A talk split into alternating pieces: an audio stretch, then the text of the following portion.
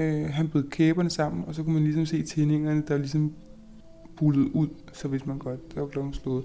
Så jeg kommer faktisk ind i køkkenet, og min far snakker ikke til mig. Jeg kan bare se den her kæbeparti, der er presset godt mod hinanden. Og så går han over til en skuffe, jeg går over til min far, og nede i den her skuffe, der ligger en masse papir, og der ligger en sort mappe, øh, sådan en latex-mappe. Og så er det, at han formår at tage den her pistol op. Og sætter den for hovedet for mig, og får lige givet mig en besked om, at hvis jeg ikke går fem ordentligt, så skal jeg lige vide, hvad konsekvensen er. Du lytter til spejlet. Tusind portrætter. En generation. Jeg hedder Katrine Holst. For nogle uger siden ringede min telefon, og det var en ung kvinde, som havde hørt podcasten, og som havde fået lyst til at fortælle mig sin historie. Hun siger til mig, at den kommer til at handle om daddy issues. Og jeg tænker, okay, det her det bliver noget med en far, som arbejdede lidt for meget og krammede hende lidt for lidt. Men så tager hun fuldstændig røven på mig. Hun fortæller mig, at hendes far er psykopat. Sådan øh, helt efter bogen, psykopat. Et øjeblik er han charmerende og karismatisk, og det næste er han bare blottet for empati. Skrupelløs, løgnagtig, manipulerende og voldsom. Hun fortæller mig om nogle episoder, som seriøst virker taget ud af en amerikansk film eller en sæbeopera. Og hun fortæller om en barndom, der er så hård, at jeg faktisk bliver trist. Sådan en opvækst har konsekvenser, det er klart. For hendes selvværd, for identitetsdannelse og selvfølgelig også for forhold. Så når det kommer til, til de her mænd i hendes liv, så bliver det altså særligt tydeligt, at der er nogle lige i lasten. Og de mænd, hun lukker ind i sit liv, er vist heller ikke altid lige Guds bedste børn. Og det er blandt andet derfor, hun er nødt til at være anonym, når jeg tager hjem og besøger hende i dag. Hun skal nemlig fortælle mig hele historien. Og selvom den rummer en sund portion daddy issues, så handler den altså mere om en lille pige. Om hvordan det har påvirket den her lille pige at vokse op med en far, der er psykopat.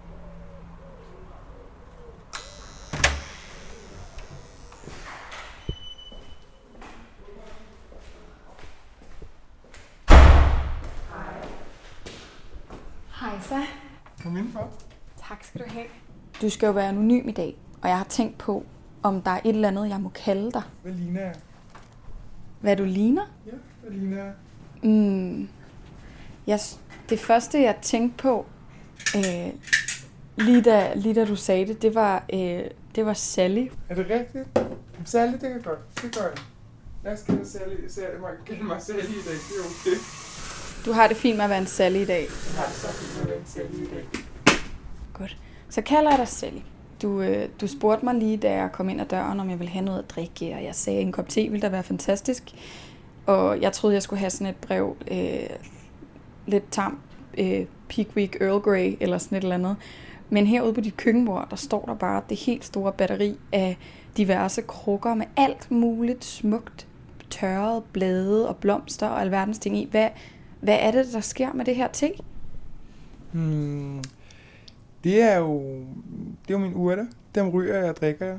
Og det gør jeg, fordi jeg synes, at vores moderjord giver os de daglige mineraler og vitaminer, vi har behov for. Så jeg synes jo ikke, at man bare skal have fylde sin krop med kemikalier. Og så er der jo nogen, der vil støde op og sige, at man kan jo få mineralpiller og vitaminpiller. Men hvordan er de kompresset? Hvordan kan de holde sig i så lang tid? Alle de her øh, forundrede spørgsmål, jeg har. Øhm, så, så jeg vælger at køre økologiske urter, og det gør jeg igennem Helsebiksen. Altid trofast kunde. Så ja, jeg har lidt af hvert. Det er, det er helt vildt sejt. Og hvis jeg kigger her til min højre side, så på, på væggen, der sidder der en masse lapper papir. Og jeg er ikke 100% sikker på, at jeg forstår, hvad der, er, der står på de her lapper papir. Det kunne være sådan noget som bager, mønter, øh, nummer 5, nummer... Øh, ja, de romerske tal i virkeligheden er det. Og svær at stave. Hvad, Sally, hvad, hvad, hvorfor har du små lapper papir hængende på væggen? Det var øh, fra jeg kom hjem fra Sydkorea. Det er min spiritualitet, der skulle lære om tarotkort. Så det er egentlig der. Så er det bare, imens jeg stod og lavede mad, der jeg er kvinde, så jeg står tit herude. Så er det nemt lige at kigge og reflektere over tingene. Og det er jo fordi, jeg har brugt min spiritualitet til at komme videre fra, øh, fra nogle, nogle svære episoder i mit liv. Okay, Sally. Er det, er det herinde i stuen, vi skal sidde i dag, eller er det øh, ude i den her udstue, du har herude? Jeg tænker, vi sætter os i, i stuen ved spisebordet. Jeg synes, det er hyggeligere, nu hvor vejret ikke er så skide godt udenfor. Mm. Det har du fuldstændig ret i. På, øh, jeg stusser lige over heroppe på væggen bag os, der, øh, der hænger der to kæmpe store billeder af et meget bedårende lille pigebarn. Ja, det er mit barn. Og det er billeder, jeg har taget i Sydkorea. Øh, for jeg kan også godt lide at fotografere. Så ja, det er mit barn. Mit kære vidunder. Hvor gammel er hun? I dag er hun snart 6. Jeg kan ikke fortælle dig mit navn, men jeg sidder i dag foran spejlet.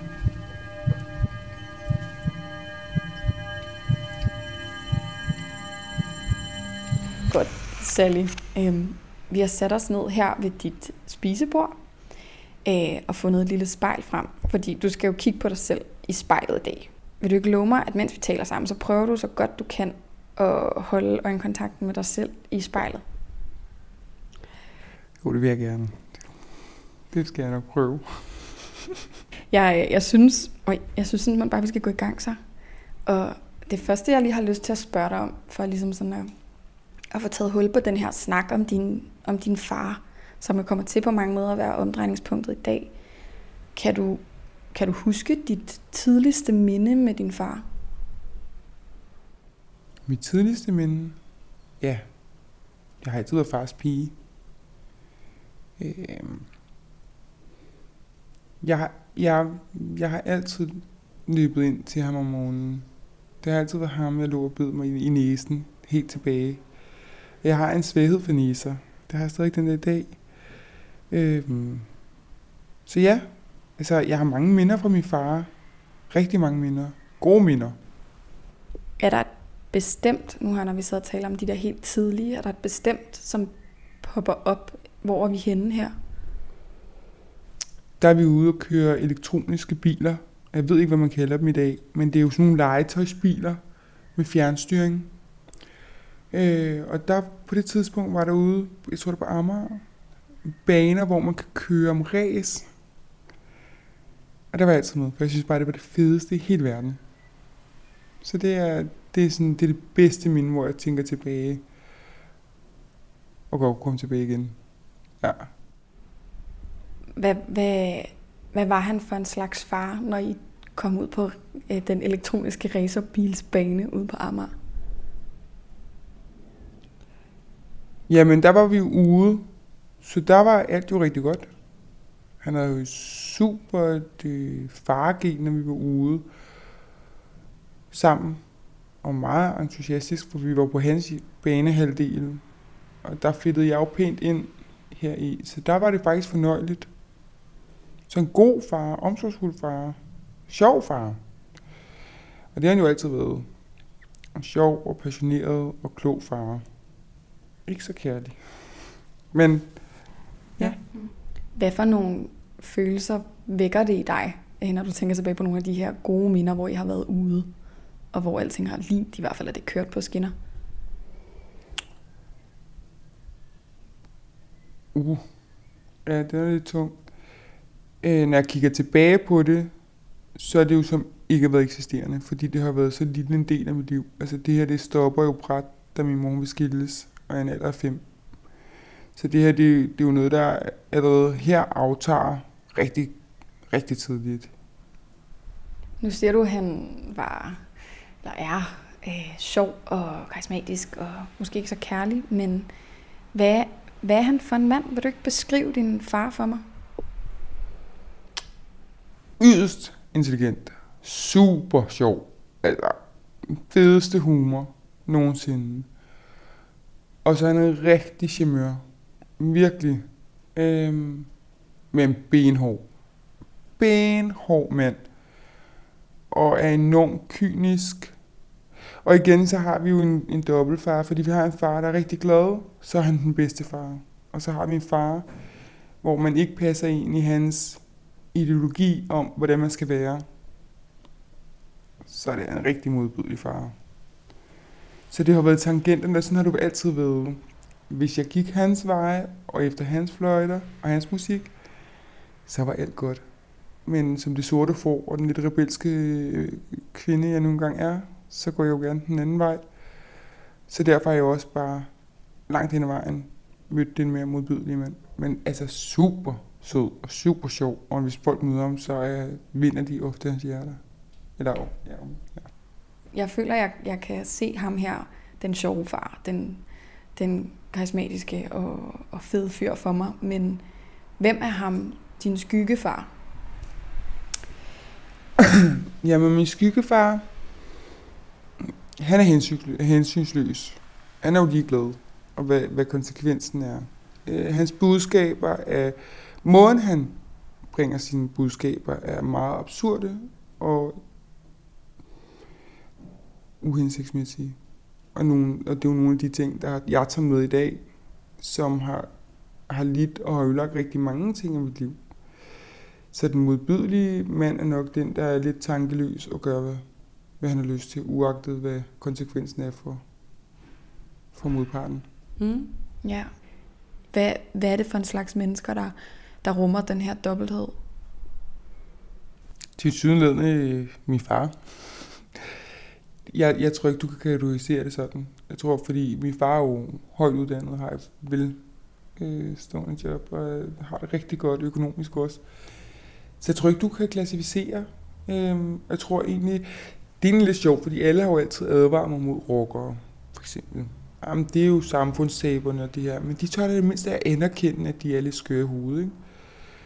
Jeg tror ikke, man kan klassificere det. Jeg tror, du kan finde psykopater og ty- de her type mennesker, der har dobbeltside alle steder. Vil du bruge ordet psykopat om din far?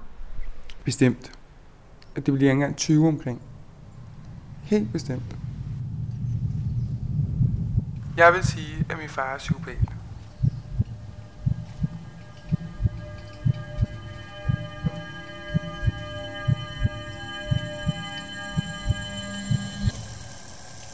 Jeg tror, jeg har lyst til sådan at øh, hive nogle, ja, jeg har lyst til at hive nogle episoder frem, måske, som kan hjælpe, hjælpe mig med at forstå, hvordan det var for dig at være, være datter af ham her, din far. Så er der nogle særlige episoder, hvor du synes, at jeres forhold er blevet sat virkelig på spidsen, eller noget, der har været særligt udfordrende?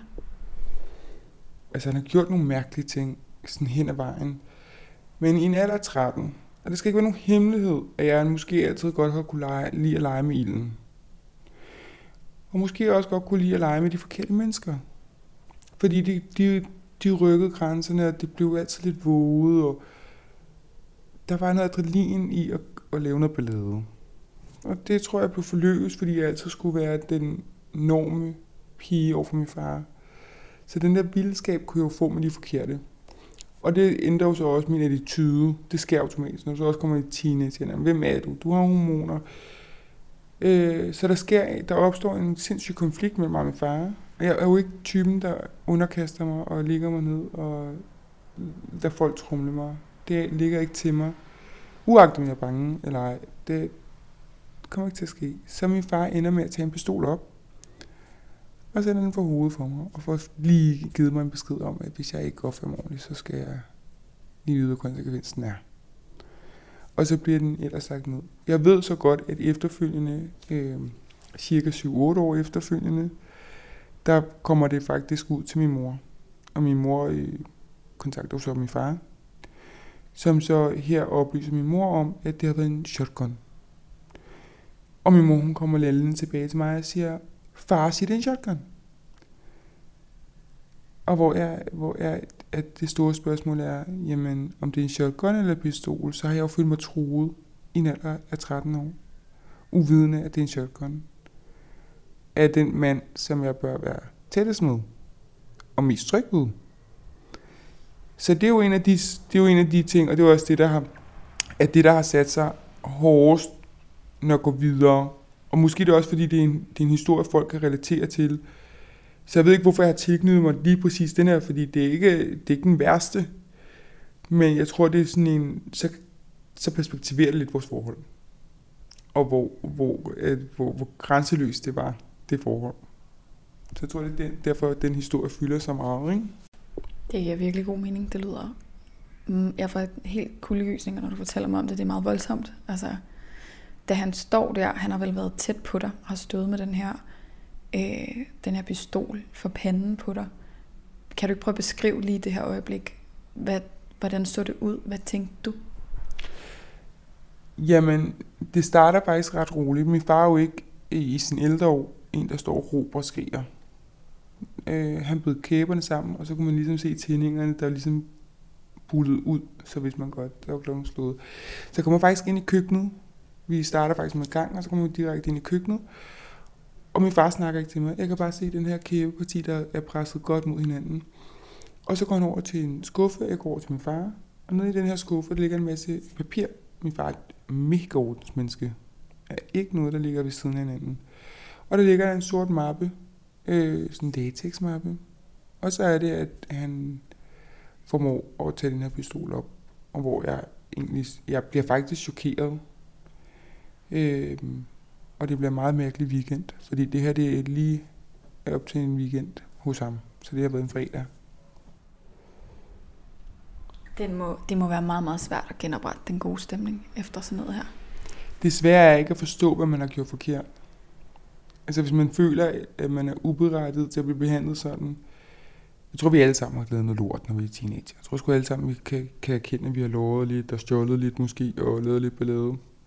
Men hvis du, hvis du er derhen, hvor du ikke føler dig berettiget til at få en skideball eller blive behandlet dårligt, og der ikke er nogen dialog,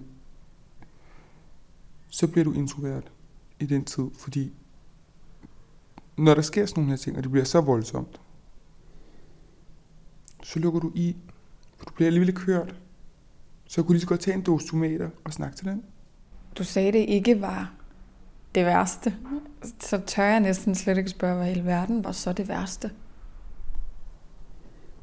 Jamen, der har jo været mange ting. Altså, men jeg tror for mange... Fordi hvad er det værste? Hvad er det værste? For mig er det jo ikke at blive truet med en pistol. For mig er det de ord, der er kommet fra jeg var fem år og øh, følelsen af at være udulig, uelsket, fordi det er jo faktisk blevet sagt, at jeg ikke var ønsket, i vrede. Altså alle de ting, der blev sagt i vreden, det er jo det, som er langt værre, end at få en pistol i hovedet, om det er så en shotgun eller en ægte. Det kan du arbejde videre på, men at få knaldet selvværd ned, den er svær at bygge op igen. Så når jeg siger langt værre, så er det jo det her med at få at vide, at ej, du kan kraft heller ikke blive andet end en luder, fordi jeg snakkede om, at jeg gerne ville være frisør. Øh, det er sådan nogle af de ting, øh, der skulle gå på HHX, kan du ikke indse, at du er for dum til at tage en HHX. Så det har foregået langt op af mine år, hele tiden. Jamen, jeg vil gerne, jeg, jeg vil gerne en vis type karriere. Det kan du ikke. Men hvad har jeg gjort? Hvor er jeg henne i dag? Jeg står jo, jeg har jo taget HHX, gennemført den. Måske ikke med det bedste snit. Jeg har gennemført den. Og jeg sidder i den karriere, jeg gerne vil. Puh, jeg, jeg, bliver, jeg bliver super berørt af, af det, du fortæller, kan jeg mærke. Men øh, jeg kan godt se, hvordan at det, at det er mange små stik, der er værre end den store lussing. Ja. Fysisk vold, det kan man, det kan man tage at føle på.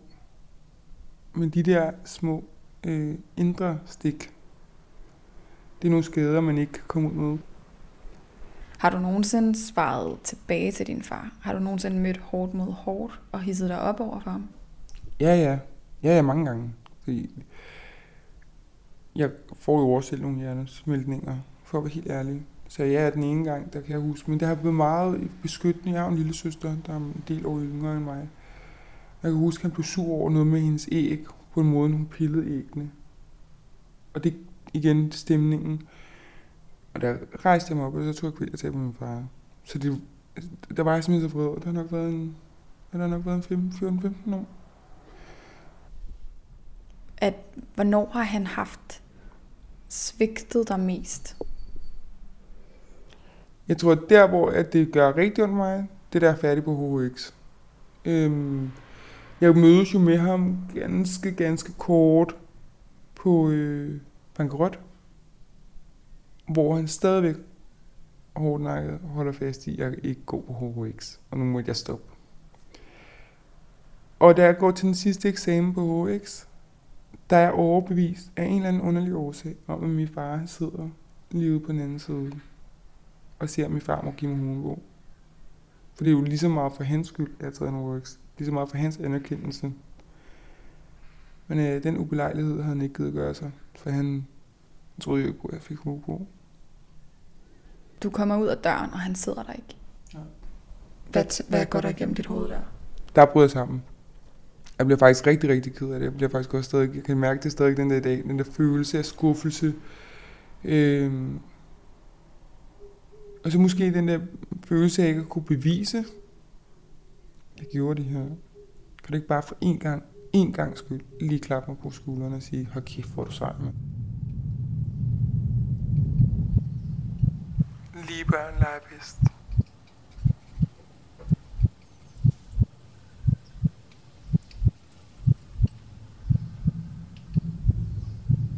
Øhm, og jeg har lyst til, at du måske lige skal prøve at sådan Kig dig selv ind i spejlet og lige fortæl mig lidt om nu her i år, efter alt, hvad der er sket, både da du var lille og da du var teenager, men også bare for relativt nylig.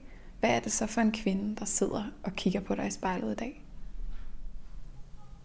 En tof kvinde. Jeg, men jeg, men det, jeg lever jo et dobbeltliv, og jeg har også dobbeltfølelser. Fordi når man kigger på mig, så møder mig ud til, så jeg jo bare, jeg har benhårdt yder, og sådan, nu har du haft en indgangsvinkel, men når man ser mig på gaden, så er jeg ikke typen, der smiler til hvem som helst. Men jeg er jo enormt omsorgsfuld med dem, jeg så endelig elsker. Kan du, når du kigger på dig selv, kan du ligesom få, stadigvæk få øje på det her selvværd, som har stået lidt for skud i din, i din barndom? Ja, ja. Ja, jeg får den det. Jeg er meget selvkritisk. Er det, er det hovedsageligt dit, er det hovedsageligt dit sprog, du bruger til at lange ud efter folk? Er, er det dit våben? Øh, nu sker det sjældent i dag. Der sker noget, når man bliver mor. Der kommer en helt anden ro i kroppen, og der er nogle helt andre kampe, man vil tage og ikke tage. Men ja, det er mere verbalt. Øh, ikke når man er partner. Der, der sker noget med kæreste, altså en mand, øh, som kommer for tæt. Der skal ikke meget til, før jeg føler mig svigtet eller uelsket. Og så reagerer jeg udad til. Men generelt, sådan veninder og sådan noget, så er det verbalt. Altså, så er det enormt eksplosivt verbalt. Mm-hmm. Når du siger, du reagerer udad til, hvad betyder det så? Nå, men, altså, så kan jeg finde på at kaste en øh, sæt nøgler i hovedet på min kæreste, fordi han har været, altså, der kan forekomme nogle ting, som aldrig har været hans hensigt at sige eller gøre, men hvor jeg lige pludselig har siddet tilbage og følt mig til grin, eller såret af, eller uelsket. Og jeg er meget ærekær, meget stolt, og det er jo en af de ting, jeg har fået fra min far. Så hvis jeg føler, at jeg har tabt ansigt udad til hos nogle andre, så er det faktisk der, den trigger mig værst. Jeg har nok brug for, at du fortæller mig lidt om, om den mand, du er sammen med lige nu. Ja. Hvad, hvad er det for et menneske? Det er en mand, der øh, i hvert fald godt kan finde ud af, hvor øh, skabet skal stå, stå over for mig. Der er kæftritterretning. Øhm, der er også kærlighed. Der er også øh, enorm sensitivitet. Men vi begge to kommer fra nogle lidt mærkelige vilkår øh, fra barndom, og har begge to enormt store komplekser inde i os. Men jeg tror også, at efter alt det her, der så skete, fandt vi ud af, at vi faktisk måske, altså, han har enormt meget brug for, at jeg anerkender ham og giver ham kærlighed. Det har jeg ikke været den bedste til. Og jeg har enormt meget brug for at, at stole på ham, selv når jeg vender ryggen. og han er ikke den, han er ikke den mest lovlydige bruger. Han øh, er lidt på kanten med loven en gang imellem. Og jeg er også derfor også lige på en lille ferie. Ja, helt sikkert. Det behøver du ikke øh, gå mere i detaljer med, tænker jeg. Øhm, men han, det lyder som om, han rummer en eller anden form for hårdhed. Ja. Meget. Men det kan jeg godt lide, for der er også, der er også noget blødt inde bagved, og det er jo det der dobbeltliv, vi begge to kører. Jeg kører jo en meget fin karrierevej, har min spiritualitet med min te, ikke? Øhm, og så har jeg morrollen og kæreste, og, og han har øh, det her kant på loven, og er faktisk også erhvervsdrivende med firma, der fungerer rigtig, rigtig godt. Så det er jo, vi har jo sådan et dobbeltliv, sådan et parallelt liv, hvor vi lige mødes en gang imellem og siger, hvilken rolle er vi i dag? Men det er vi gode til sammen. Ja. Hvorfor er det godt for dig at have en mand, der rummer noget sådan, noget hårdt også? Lige børn leger bedst. Har du, har du nogensinde været bange for ham? Aldrig. Jeg er kun bange for en mand i den her verden. Og han hedder min far. Har han nogensinde været bange for dig? Min far? Din kæreste? Eller din far? Bange tror jeg ikke, men jeg tror, at jeg tror, at de har været i tvivl om, om jeg kender grænsen. Men altså, fordi jeg er jo, er jo gået langt over grænsen et par gange med dem. Men der er noget med mænd og mig, og jeg kan jo kun sige, fordi når det er kvinder, uh, jeg, jeg får nærmest lyst til at sådan, nej, det er også, jeg kan godt blive sur, jeg kan godt blive sådan til veninden, nu back the fuck off. Men det er slet ikke i samme grad. Det er en partner, vi snakker ikke venner heller, vi snakker en partner, en mand, som jeg elsker. Ikke fordi man ikke kan elske sine venner, men man elsker sin partner på et helt andet niveau, en helt anden plan. Det er der, jeg bliver sårbar. Og det er også der, min reaktionsmønster. Men når man de har været bange i momentum, ja, ikke min mand. Nej, ikke, ikke. Jeg tror, han er mere, øh, mere hårdfører. Jeg tror, min far stoppede op en gang imellem og tænkte, uff, hun er en sky, altså min far ved, altså, jeg tror, han har tænkt, hun er støbning af mig. Jeg tror, det er noget af det, han, han kunne se sin adfærd, siger tilbage. Jeg tror, det kan nogle gange være chokerende. Hvor når jeg er uvenner med min mand, så er vi begge to jo dødsvenner. Fordi han har jo følt sig trådt på, og uværdig og uelsket. Og ligeledes har jeg. Og så er det jo det klinker. Giver det mening? Det giver super god mening. Og jeg, jeg reagerer på, når du siger, øh, at din far har kunne se noget af sig selv i dig, når du er blevet vred. Kan du få øje på noget af din far i dig? Ja, for fanden. 80 procent. 80 procent far i mig. 100. Men nogle gange taler man om, når man finder en partner, at man så også finder en, der ligner ens far. Så det har jeg jo også lyst til at spørge dig om. Kan du se nogle procenter i din mand? Ja, ja, ja. Men gode procenter. Øh, fordi igen, der er ingen mennesker i den her verden, der er blevet sat ind 100% onde. Det kan du ikke. Og min mand er ikke ond. Han har også bare hans lister. Øh, igen, han har aldrig i hensigt at gøre mig ondt eller gøre mig ked af det. Men jeg finder en enorm støtte i ham, og jeg finder en enorm tryghed i min bedre halvdel. Øh, og jeg har jo altid følt mig tryg i min far, når vi er ude. Altså, jeg, og igen, også selv inden for de fire hvide vægge, hvis jeg nogensinde kom og sagde til min far,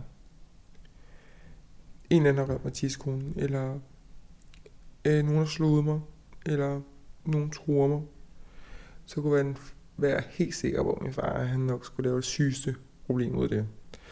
Og det er lidt den samme trykket, her har i min mand. Det der med, at jeg føler, at her der er, der er beskyttet. Jeg kan faktisk godt tillade mig at være en kvinde, lille, skrøbelig kvinde, som jeg ikke er på en hel dag. Så det her med at komme hjem, bare være lille og tæt, og bare putte mig ind i armhulen.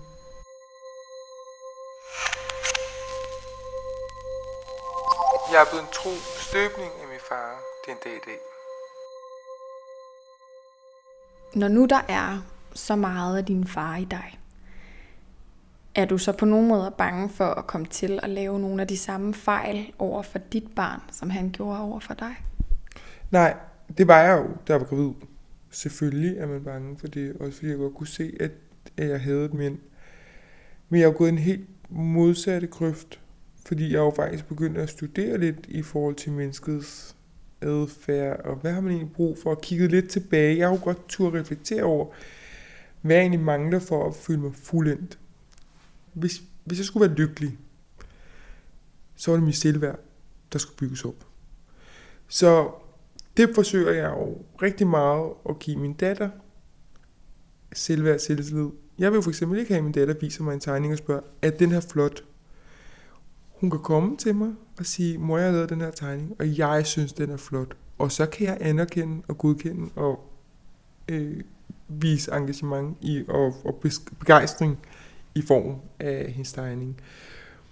Men jeg synes også, der er spørgsmål, hun skal ikke søge anerkendelsen. Den skal ikke være god nok, fordi jeg synes, den er god nok. Hun skal være glad for det, hun har lavet. Er du en god mor? Der er ikke nogen, der er en god mor. Du kan være den bedste mor, ud fra de redskaber og muligheder, du har. Og ud fra det, så føler jeg, at jeg er den bedste mor. Hvis du spørger min datter, så tror jeg, hun vil sige, at jeg er den bedste mor. Øhm. Okay, og altså, en ting er viljen til at være bedre end sine forældre, eller på en eller anden måde lægge sine issues bag sig.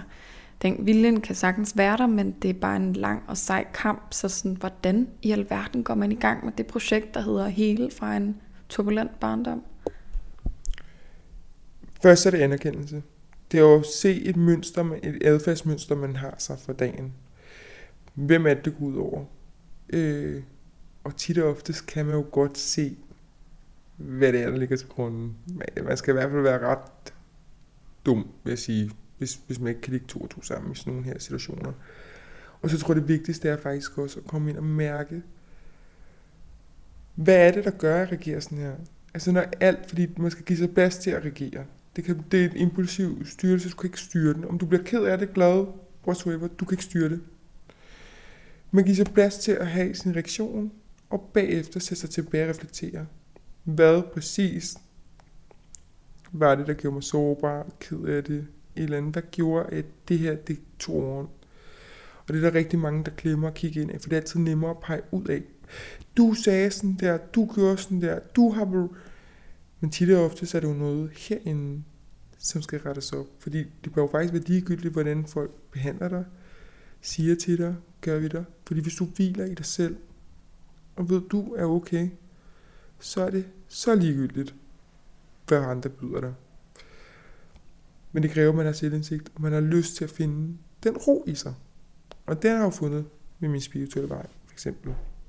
Jeg har lyst til ligesom måske det sidste, øh, at nu ved jeg godt, at dig og din far ikke har noget kontakt lige nu. Men hvis du kunne kigge ind i spejlet og tale direkte til ham og sige noget til ham, hvad vil du så sige til ham lige nu? Uh. Altså, det er jo, der, der, der er jo igen min far ind i mig, ikke? fordi den ene side har jo lyst til at sige, prøv her, du skal vide, at jeg altid elsker dig, og jeg ønsker dig alt det bedste. Og den anden side har jo lyst til at skrige, du skal bare rådne op, din fucking idiot, og der er den helt væk fra mig. Så det er den ene, der er meget sådan blød, og den anden er, har jo virkelig øh, kan brænde op i helvede. Så det er meget ambivalent. Hvis du eller en du kender skal være med i spejlet, så skriv til os på Instagram.